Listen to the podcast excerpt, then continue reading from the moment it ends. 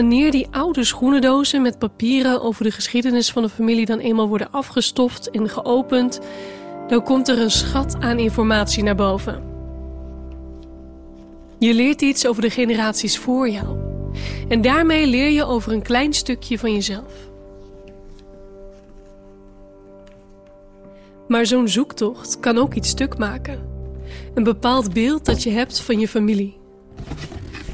Of verhalen die niet blijken te kloppen. Theo Zelders wist niets van zijn bedovergrootvader, behalve één ding. Dat hij is doodgevroren op een wandeltocht van Assen terug naar Veenhuizen. Maar of dat klopt? Dit is Arme Familie, Rijke Geschiedenis. Een podcast van het Drents Archief over de koloniën van weldadigheid. Mijn naam is Marjolein Knol en in deze podcast vertel ik je meer over Daniel Was. Een Amsterdamse wees die in Veenhuizen terecht kwam. Die Daniel Was is... Mijn bedovergrootvader. Mijn moeder was een was. En uh, haar overgrootvader was dus die Daniel. En dit is Theo Zelders. Ik ben fysicus, natuurkunde-ingenieur uit Delft. Theo, je hoort het misschien al aan zijn stem, is op leeftijd. Het voelt dan ook beter om hem aan te spreken met meneer Zelders. Want meneer Zelders is. Mijn leeftijd is uh, 92. 92 jaar. Suiker of melk in de thee? Nee hoor, maar nog steeds actief genoeg om zelf thee te zetten en die zelf te brengen. Kan ik daarmee helpen? Nee hoor. Dat doe ik zo. Ah, kijk. Zijn huis ziet er keurig uit, maar meneer Zelders zegt daar zelf iets anders over. Ik ben eigenlijk een chaot. Ik weet namelijk niet hoe ik iets moet opruimen. Ik, als ik iets in mijn handen heb wat ik weg moet leggen, wat nieuw is, dan bedenk ik de beste plek. En die ben ik dan prompt, als ik het ding nodig heb, ben ik die vergeten. Het is dan ook best wel bijzonder dat het meneer Zelders was die voorstelde om iets op te ruimen toen hij bij zijn neef op bezoek ging. En uh, ik zei, joh, dat, dat ligt in een oude schoenendoos en een, en een klapper, allemaal door elkaar, daar heeft niemand wat aan. Hij heeft het over zijn familiegeschiedenis. Twee ooms van meneer Zelders hadden namelijk alles uitgezocht. De hele stamboom. Tot, uh, Ze waren gekomen tot de, de oudste die zij konden, die ze konden vinden. vinden. in ongeveer 1650. En toen de laatste van die twee ooms was overleden, toen kreeg mijn neef alle papieren. En ik kwam een keer bij hem op bezoek en hij liet me dat zien. En er staat één schema van hoe de familie in elkaar zit, maar dat is dan ook alles. Verder is er niks duidelijk. En dus zei meneer Zelders: Geef mij die hele handel maar mee. Dan zet ik het in de computer. Want deze 92-jarige man ging altijd met zijn tijd mee. Ja, ik had verstand van computers. Hij vond online een speciaal stamboomprogramma, de beste die hij in 1995 kon vinden en en daar heb ik dus die familiegegevens ingezet. En toen ben ik zelf verder gaan zoeken. En daar heb ik zo stuk voor stuk wat, uh, wat franjes aan die hele stamboom ge, ge, gevoegd. Een van die franjes die hij toevoegde was een extra puzzelstukje bij het verhaal van Daniel Was. Daar komen we later op, want zijn ooms waren ook al behoorlijk ver gekomen.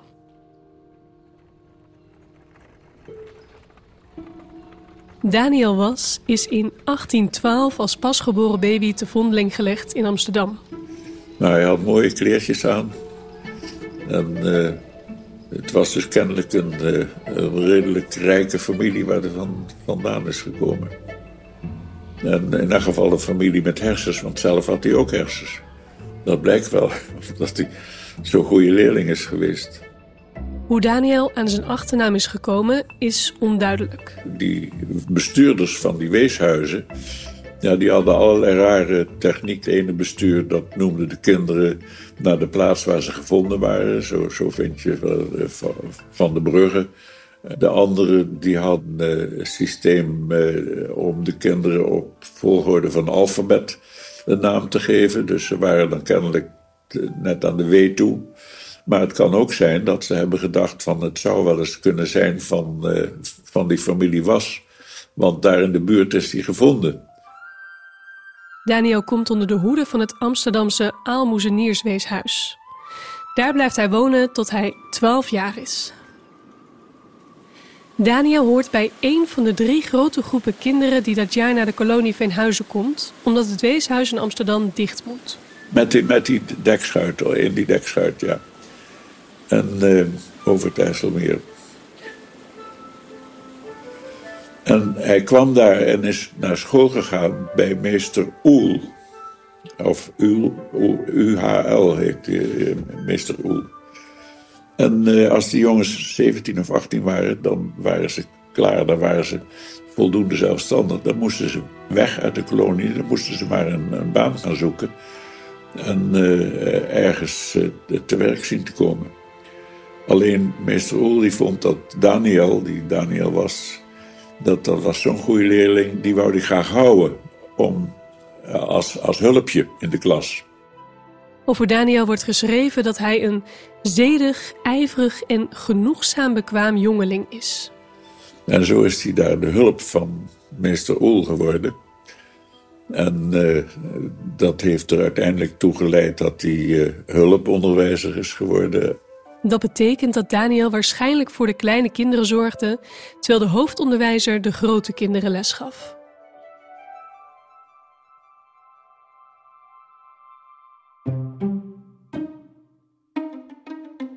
Meneer Zelders, Theo, werkte bijna zijn hele leven bij de Katholieke Universiteit Nijmegen.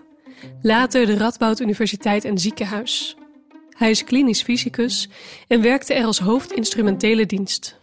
En ik heb me, vind ik altijd nog een leuke bijzonderheid, ik heb me erg ingespannen om wat te doen aan de veiligheid in het ziekenhuis. Ik heb ooit in 88 was dat voor het eerst een, uh, een lezing gehouden voor de Vereniging van Intensive Care op een congres. Tijdens die lezing vertelde hij dat er jaarlijks zo'n 2000 mensen overlijden door medische fouten en ongelukken. Of meer precies, doordat adviezen van de Gezondheidsraad hierover niet zijn opgevolgd. Nou, dat heb ik geweten. Toen is de hele medische wereld natuurlijk over me heen gevallen waren mensen die vonden dat ik voor de rechter moest worden gehaald. Om, uh, enfin, dat, was, dat was een hele, hele hectische tijd. Er verschenen dat jaar artikelen in Trouw, de Volkskrant, het Parool, de Leidse Courant, het Nieuwsblad van het Noorden, NRC Handelsblad. Het waren nieuwsartikelen, maar ook opiniestukken waarin collega's schreven dat het aantal doden dat Zelders noemt toch wat overtrokken is. En een paar jaar later trof ik iemand die moest een scriptie schrijven over de veiligheid in de ziekenhuizen. En eh, uitgaande van een stelling die hij dan moest bewijzen of ontkrachten. En die zei: Ik neem als stelling: Zwelders heeft ongelijk. Het resultaat van zijn literatuurstudie verscheen in maart 1991 op de voorpagina van de Trouw. De uitkomst: Theo Zelders had inderdaad ongelijk. Het zijn geen 2000 doden per jaar door medische fouten, maar mogelijk zelfs 4000. En toen heeft het toch nog tien jaar geduurd voordat onze regering op een gegeven moment ging zeggen dat er wat moest worden gedaan aan die veiligheid in de ziekenhuizen. Ja, ja zo traag werkt dat. Terug naar de wees Daniel was, die het schopt tot hulponderwijzer. En op een gegeven moment hadden de jongetjes stenen naar uh, zijn school gegooid. En daar maakten die dan opmerkingen over. Dat staat allemaal keurig genoteerd.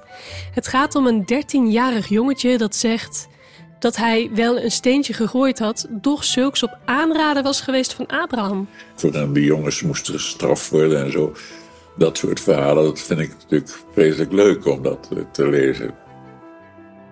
Daniel krijgt veel lof als hulponderwijzer en dat leidt tot promotie. Hij wordt onderwijzer en hij gaat meer verdienen. Uiteindelijk zelfs 200 gulden per jaar. Dat is genoeg om een gezin van te onderhouden. Onder andere was er een familie van Puffelen uit Oudewater. Eh, die hebben daar wezen opgevangen in, in huis. En uh, ja, hoe dat verder allemaal is gelopen, weet ik ook niet. Maar die familie van Puffelen had dochter. Uiteindelijk is, heeft mijn bedovergrootvader die dochter ontmoet en is ermee getrouwd. En wat voor mij nog een raadsel is, is hoe is die aan dat meisje van Puffelen gekomen? Misschien is hij wel opgevangen in het huis van die familie van Puffelen. Dat zou kunnen, ik, ik weet het niet. Ze krijgen drie kinderen: een meisje en twee zoons.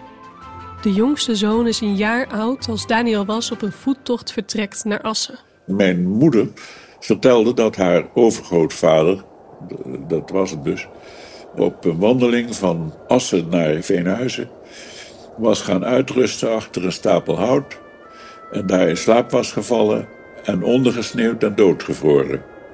En dit is het punt dat meneer Zelders het onderzoek van zijn twee ooms overnam en zelf het verhaal verder ging onderzoeken. Want hier stuitte hij op een ander verhaal. Om het Drents archief te helpen las meneer Zelders thuis vrijwillig honderden pagina's uit het archief van de koloniën. Het zijn handgeschreven pagina's die toen nog niet gedigitaliseerd waren. Er zijn toen een heleboel vrijwilligers geweest. De, dat project Vele Handen heette dat. En die kregen allemaal een bladzij uit uh, dat archief. En dan moest je dat doorlezen, de namen eruit vissen, in een lijstje zetten en dan terugsturen naar Assen. En dan kreeg je een nieuwe bladzij. En uh, daar ben ik heel intensief mee bezig geweest. Ik denk dat ik uh, meer, meer dan 20, misschien wel 25.000 van die bladzijden gezien. Meneer Zelders zat in zijn studeerkamer. Een chaotisch kamertje vol boekenkasten en papieren. En precies voor het raam hing een struik waar meneer Zelders een korfje met pinda's aan had gehangen. Er kwam vaak een specht op af. En met dit uitzicht als achtergrond bekeek hij document na document. Geen honderden, maar volgens meneer Zelders wel duizenden papieren. Tot hem ineens een naam opviel. Door stom toeval, het is haast onmogelijk, kreeg ik net die ene bladzij uit het verslag van dokter Schunlau terecht eh, te, te, zien, waarin stond dat de onderwijzer was, dus mijn bedovergrootvader, was overleden. Meneer Zelders krijgt het jaarverslag van ene dokter Schunlau onder ogen, de hoofdarts. En hij schrijft? Dat er een aantal eh, kolonisten waren overleden aan eh, aan in dat jaar. En helaas ook twee ambtenaren. Uh, namelijk uh, de heer dat was een administrateur, en de onderwijzer was. En er staat ook bij dat hij is overleden omdat hij al langer last had gehad van zijn lever, maar hij had altijd geweigerd om naar de dokter te gaan. En, enfin. Maar hij was dan toch aan, aan, aan een ziekte overleden. Ik kan niet precies uitzoeken wat het was, maar ik heb het idee dat het tyfus was. En zo ben ik daarachter gekomen. Meneer Zelders wist niet wat hij zag. Dit is heel anders dan hij zijn hele leven had geweten. Maar en jammer dat mijn moeder overleden was toen al. Dus dat had ik er graag willen vertellen. Maar ja, dat kon dus niet meer. De vader van Theo Zelders overleed al eerder. Mijn vader is overleden aan een, aan een kleine uh, uh, operatie waarbij ze onzorgvuldig hebben gewerkt. Uh, sepsis gekregen, bloedvergiftiging. Dus dat was dus helemaal niet nodig geweest. Maar goed, dat is een medische fout in feite. Zijn moeder bleef alleen achter, maar die ging niet bij de pakken neerzitten. Mijn moeder, die leefde helemaal op. Die is uh, les gaan geven op de lagere scholen in Zuid-Limburg over het gebruik van drugs. En, en, dat, ja, ze was apotheker, ze, wist, daar, ze had daar veel verstand van. En uh, die had er ook een heroïnekoffertje. Daar zat alles in wat verboden was. En dat kon ze op scholen laten zien. Daar was ze heel enthousiast over. Die mentaliteit heb ik wel van mijn moeder, denk ik, uh, over, overgenomen, ja. Die mentaliteit van tegen draad zijn denk ik meer van mijn moeder.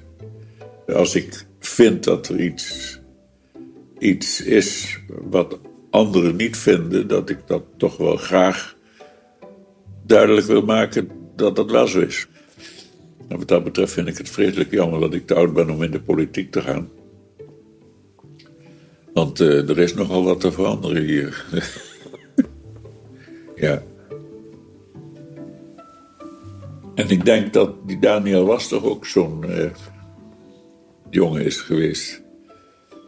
Iemand die gewoon voor zijn mening uit wilde komen en uh, die niet onder stoelen of banken stak. En graag andere mensen iets wilde leren. Misschien dat ik daarvan heb. Ja, ik vind het leuk om mensen wat te leren. En ik vind het ook leuk om zelf nog, nog dingen te leren. En dat doet meneer Zelders dan ook? Nog steeds? Ik zit niet stil, nee.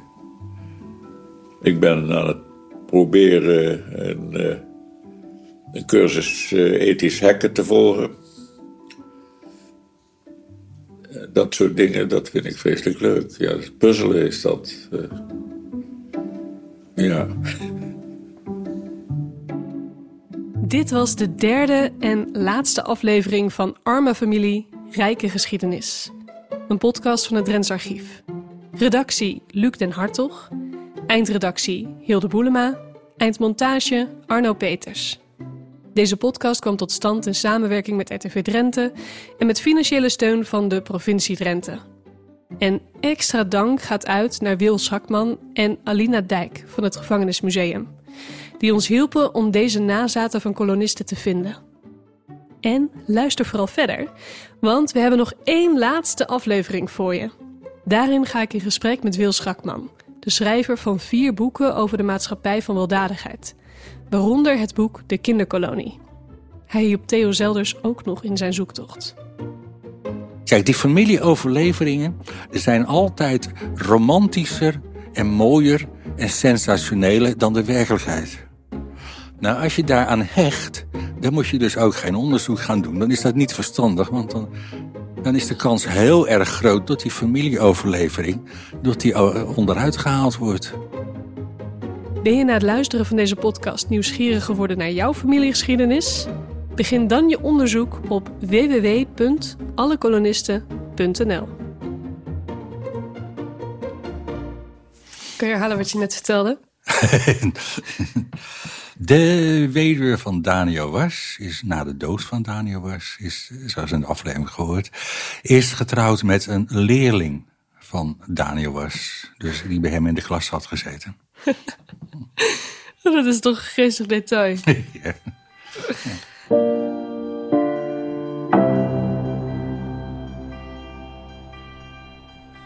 Tegenover mij zit opnieuw Wiel Schakman. Um, die hoorde je net. En jij luistert naar aflevering 3b.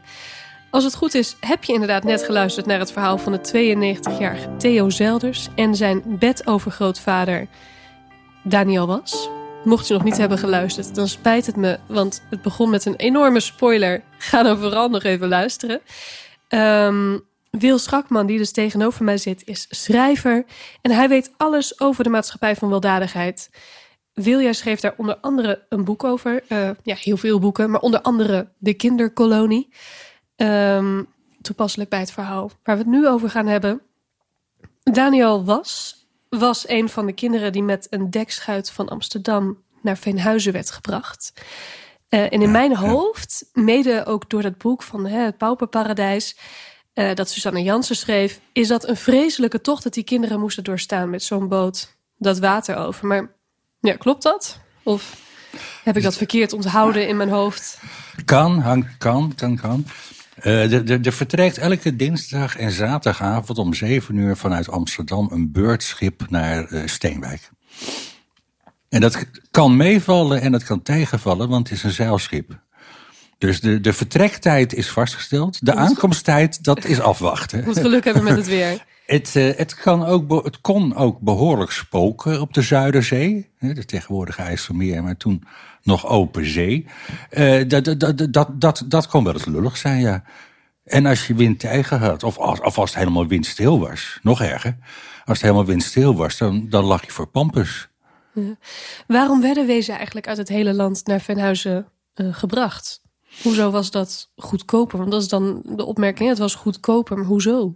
De maatschappij van weldadigheid vroeg 45 gulden per kind per jaar. En uh, de rest van het geld voor het onderhoud zouden die kinderen dan zelf gaan verdienen. Op, door te werken op het land en in, uh, in de spinnerij. het Eh, onderhoud voor, voor, is eigenlijk- voor, voor, voor 45 gulden per jaar kun je in een gewoon weeshuis in een gewone stad in Nederland een wees niet een heel jaar in leven Nee, houden en, en gevoed en gekleed enzovoort. Ja. Dus het, het, het, was, het was een bezuiniging, tenminste macro-economisch bezien. Waren de kinderen hier in Venhuizen dan beter af dan in de stad? Denk je? Ja, Eh, in sommige opzichten wel. In sommige opzichten wel. Ehm, na- na- naar hedendaagse maatstaf tegenwoordig vinden wij dat ehm, eh, kinderen die alleen overblijven, dat die zoveel mogelijk in gezinsverband horen te wonen. Dat is, dat is tegenwoordig het, eh, het eh, algemeen aanvaarde idee. En dat, dat, dat is aantoonbaar stukken, stukken, stukken beter dan al eh, weeshuizen. eh, het, het, het, weeshuis in Veenhuizen, zeg maar. Dat is, dat is al, allemaal minder. Al minder. Ehm, maar in, in, in sommige opzichten hadden ze het goed. Vanaf Want- het allereerste begin van de kolonisatie in 1818 was er leerplicht voor kinderen van 6 tot 12 jaar. En nog eventjes, want de kinderen in, eh, die dan daar terecht kwamen, die kwamen ook meestal in gezinnen terecht. Eh, in de vrije koloniën wel, maar in Veenhuis kwamen ze op de zalen. Oké. 80 weeskinderen per zaal. Poeh. Ja, dus dat is heel massaal. Ja, Maar dat dus het ligt eraan waar je terecht kwam of je het dusdanig goed ja, had. Ja, ja, ja. Ja, ja. Dat, is, dat, dat is de verzorgingskant. Hè? Ja. Maar de onderwijskant, die, die- waar ik over begon, die, die, die was goed. Eh, in de rest van Nederland is die leerplicht van 6 tot 12 jaar ingevoerd in 1901. Een stuk later. Dat is 83 jaar later. Met een meerderheid van één stem in het Nederlands parlement, omdat de tegenstemmers, die was van zijn paard gevallen. Dat paard is heel populair geworden in socialistische kringen. toen. Maar dat is dus 83 jaar later. Ja. En, en, en, en eh, het, het, het was uniek als kinderen van die leeftijd eh, goed onderwijs kregen. Ja, die had armenscholen her en der. Maar eh, dat was dus geen verplichting. En eh, ja, kinderen konden eh, krullen rapen in de timmermanswerkplaats. Of eh flarden, flarden linnen uit een, uit, een spinbaan. En, en op die manier altijd wat bijverdienen. Niet veel, maar wel wat. Dus die, die, die, die werden door ouders, door arme ouders, meestal het liefst aan het werk gezet. Dat Daniel Was onderwijzer werd, dat is dus eigenlijk best wel bijzonder. Want hij was een wees. Ja, ja. En zelfs als, als, je, als je kijkt dat hij geen wees was, maar gewoon in een gezin opgroeide, dan eigenlijk is het nog steeds bijzonder. Ja. Het, het, het, het, het, het werkte wat anders als eh, uit die tijd van de, de pedagogische academie en de, en de PABO. Een jongen van een jaar of 14, 15, die werd voor een klas gezet.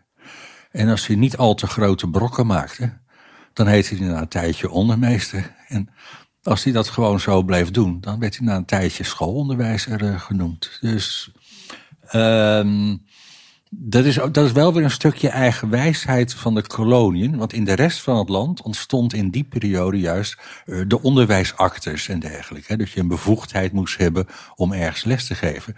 Maar eh, de maatschappij die recruteerde uit de eigen bewoners, de bewoners van de kolonie, recruteerde ze haar, eh, haar eigen onderwijzend personeel.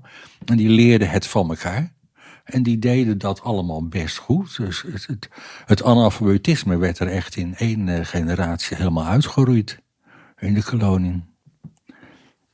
Dat is best bijzonder. Ja. In de vorige aflevering zeiden we al even, op jouw website zijn de smeuïge details te vinden. Ehm, voor de tuchtraad bijvoorbeeld. Ehm, over deze Daniel Was, zijn daar ook smeuïge details over te vinden?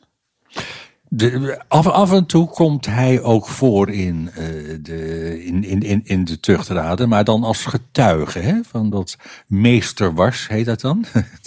dat, eh, dit- dat, die wat heeft op te merken over eh, baldadig gedrag van, eh, van jongeren. Ja. Maar niet zo vaak, en dat is wel goed hoor, want eh, je hebt ook eh, wijkmeesters of opzichters of eh, schoolonderwijzers die om de haverklap iets komen melden bij, de Raad van Tucht. Dus dan denk je ook bij je eigen van, nou ja, mm, dat is een beetje een pieslut die uh, legt op alle slakken zout. Nee, dus, maar af en toe komt, komt hij daar wel in voor. En dat, dat, dat is dan wel leuk om te zien om welke dingen die zich druk maakt en welke dingen, dingen niet. Ja. Dus zo leren we hem toch ook een beetje beter kennen. Ja. Zoals ja, ja, bijvoorbeeld ja, die stenen die uh, jongetjes op het dak gooiden van de school. Ja, ja, dan, dan, dan is hij nog aan het lesgeven en dan uh, hoort hij die stenen vallen en dan uh, maakt hij een procesverbaal. En dat gaat dan naar, naar, naar, de, naar de tuchtraad. Ja. Um, wat weet jij eigenlijk van de zoektocht van Theo Zelders naar zijn voorouders? Heb jij hem daar nog mee geholpen? Want jij hebt best wel veel nazaten geholpen, hè? Ja, ja, ja, ja. Ik, ik, ik, ik heb dat niet helemaal bijgehouden, maar ik heb zo'n zo bestand van zo'n 2000 uh, mailadressen van nazaten... waar ik ooit wel eens op de een of andere manier contact mee had gehad. Soms heel kort hoor, dat ze, dat één dingje willen weten en dergelijke. Uh, met Theo, Theo heb ik uh, ontmoet tijdens het project Vele Handen... waarbij hij uh, allerijverigst scans doorliep om daar namen uit te halen. Die namen staan nu allemaal in allekolonisten.nl. Zodat je via die namen bij die scans komt... En toen heb ik wat dingetjes uitgezocht over Daniel. Alle plekken waar ik hem, waar ik hem vond in, in de gegevens. Theo Zelders die vond ook ineens dat verslag van die arts. waardoor het, het, hele verhaal veranderde. Hoe vaak ben jij dat tegengekomen? dat dat zoiets gebeurde? Dat, dat er ineens... Ja, nou, dat is eigenlijk best vaak hoor. En dat is, ja, dat is een, een waarschuwing voor mensen die, die aan onderzoek willen gaan doen. Er zijn in een heleboel families zijn er overleveringen van, van uh, je over, overgrootvoeder is uh, zwanger geworden van een predikant waar ze ontzettend veel van hield, maar die niet met haar kon, weet ik veel. Dat, dat soort romans ga je het onderzoeken en dan blijkt in het dorp alleen een 75-jarige predikant te zijn die zo kreupel was dat hij door zijn gemeente de kansel opgeholpen moest worden. Maar het is een waarschuwing. Dat gold ook voor dat verhaal wat, wat Theo is overleverd. Kijk, die familieoverleveringen zijn altijd romantischer en mooier en sensationeler dan de werkelijkheid. Nou, als je daaraan hecht, dan moet je dus ook geen onderzoek gaan doen. Dan is dat niet verstandig, want dan, is de kans heel erg groot dat die familieoverlevering dat die onderuit gehaald wordt. Wil tot slot, we hebben het in deze podcast over de maatschappij van weldadigheid um, toch wel een heel bijzondere organisatie uit de 19e eeuw die arme gezinnen en personen wilde helpen uh, een eigen bestaan op te bouwen. Um, die maatschappij van weldadigheid, was dat nou een succes? Daar zullen we nooit helemaal achter komen. Um, Johannes van der Bos had het helemaal uitgerekend hoe het uh, rond zou kunnen draaien. Elke kolonie had zus en zoveel grond uh, dat daar genoeg landbouwproduct van af zou komen om dat uh, kostendekkend te maken. Alleen, niet al die grond is allemaal bebouwd. Op het moment, na, na, na 100 jaar, was een groot gedeelte van die grond lag nog helemaal braak. Er was nooit iets mee gebeurd. Uh, en dat komt omdat dat kleine stukje verzorgingsmaatschappij binnen de, de grote maatschappij, dat trekt natuurlijk mensen naar zich toe. Het gaat van twee kanten. De steden in het land, die stuurden naar de maatschappij van weldadigheid niet de gezonde, jonge, sterke werkers. Die hielden ze liever zelf. Ze stuurden wat ze het liefst uit het straatbeeld zagen verdwijnen. Dus er kwamen al veel mensen met een of andere beperking in die koloniën. Daarnaast was, de bedoeling, was de bedoeling dat iedereen daar blijvend zou komen wonen, behalve de bedelaars en de weeskinderen. Als de weeskinderen twintig waren, dan gingen ze weg. Uh, maar dan werd er een afweging gemaakt van is die wees in staat om in de maatschappij de eigen kosten te verdienen. Nou, als dat het geval was, ging die weg. Maar als dat bij voorbaat al gezien werd van nou, dat wordt hem niks daar, dan bleven ze in de koloniën. Dus op die manier steeg het, de hoeveelheid mensen met een, het percentage van de mensen met, met een gebrek. Dus um, uiteindelijk is, is het merendeel van de grond rondom Die kolonie is helemaal niet bebouwd. En daardoor weten we niet of die oorspronkelijke berekeningen van Jannes van der Bos klopt of niet. Want er, er waren tekorten. Er was, was veel minder opbrengst aan landbouwproducten dan gepland. Hij ging failliet. Ja, de, in 1859 nam de staat de gestichten in Venhuis en Ommerschans over van de maatschappij. Maar ze dachten dat ze dan goedkoper uit zouden zijn. Er is er heel vies tegengevallen, maar goed, dat is een ander verhaal. En alleen Willemsoord, Frederiksoord en Wilhelminaoord, dus de oude vrije koloniën, die bleven van de maatschappij weldadigheid. Op voorwaarde dat ze voortaan de eigen broek zouden ophouden en nooit meer om subsidie zouden vragen. En dat hebben ze gedaan. Dat is gelukt. Dat is uh, altijd een uh, toevluchtsoord geweest, ge, ge, gebleven voor mensen die het uh, in de gewone maatschappij niet redden. En daar heeft men met veel kunst en vliegenwerk kiet kunnen draaien. Dat is een rendabel ondernemer geworden. En dat is gebleven tot ergens begin 20e eeuw. En was dat nou een succes? Ja, nou ja, het, het, het, het heeft sommige mensen hogerop geholpen. Dat, dat wel. Het heeft sommige geslachten heeft echt geholpen om uit de armoede te komen. Maar het heeft niet een hele grote maatschappelijke verandering teweeggebracht. Dat niet. Dat, dat lukt niet met zo'n project. Kijk, uh, als iemand met een uh, machine komt die in één dag uh, 100 hemdjes maakt, waar een gewone arbeider met zijn handen een hele dag over doet, dan, dan praat je echt over maatschappelijke ontwikkelingen. Dan ontstaat er welvaart. Dan, dus de industrialisatie. Dat, dat, dat brengt welvaart. Maar zo'n projectje voor 10.000 mensen in Drenthe, dat verandert niet de, de, de, maatschap, de, de economie van Nederland. Dat, dat niet. Wil, jij bent nu 72. Je draagt jouw archief langzaam maar zeker over. Ja. Hoe voelt dat? Je, ja. Nou, ik heb, ik heb wel een beetje haast. Ik bedoel, ik wil, ik wil het allemaal veilig en goed toegankelijk uh, ergens opgeborgen hebben. Liefst bij Dent Archief. Dus uh, nou, hoe sneller, hoe mooier. Dat het, uh, dat het nog heel lang goed bruikbaar is voor mensen die, die onderzoek willen doen naar familie daar.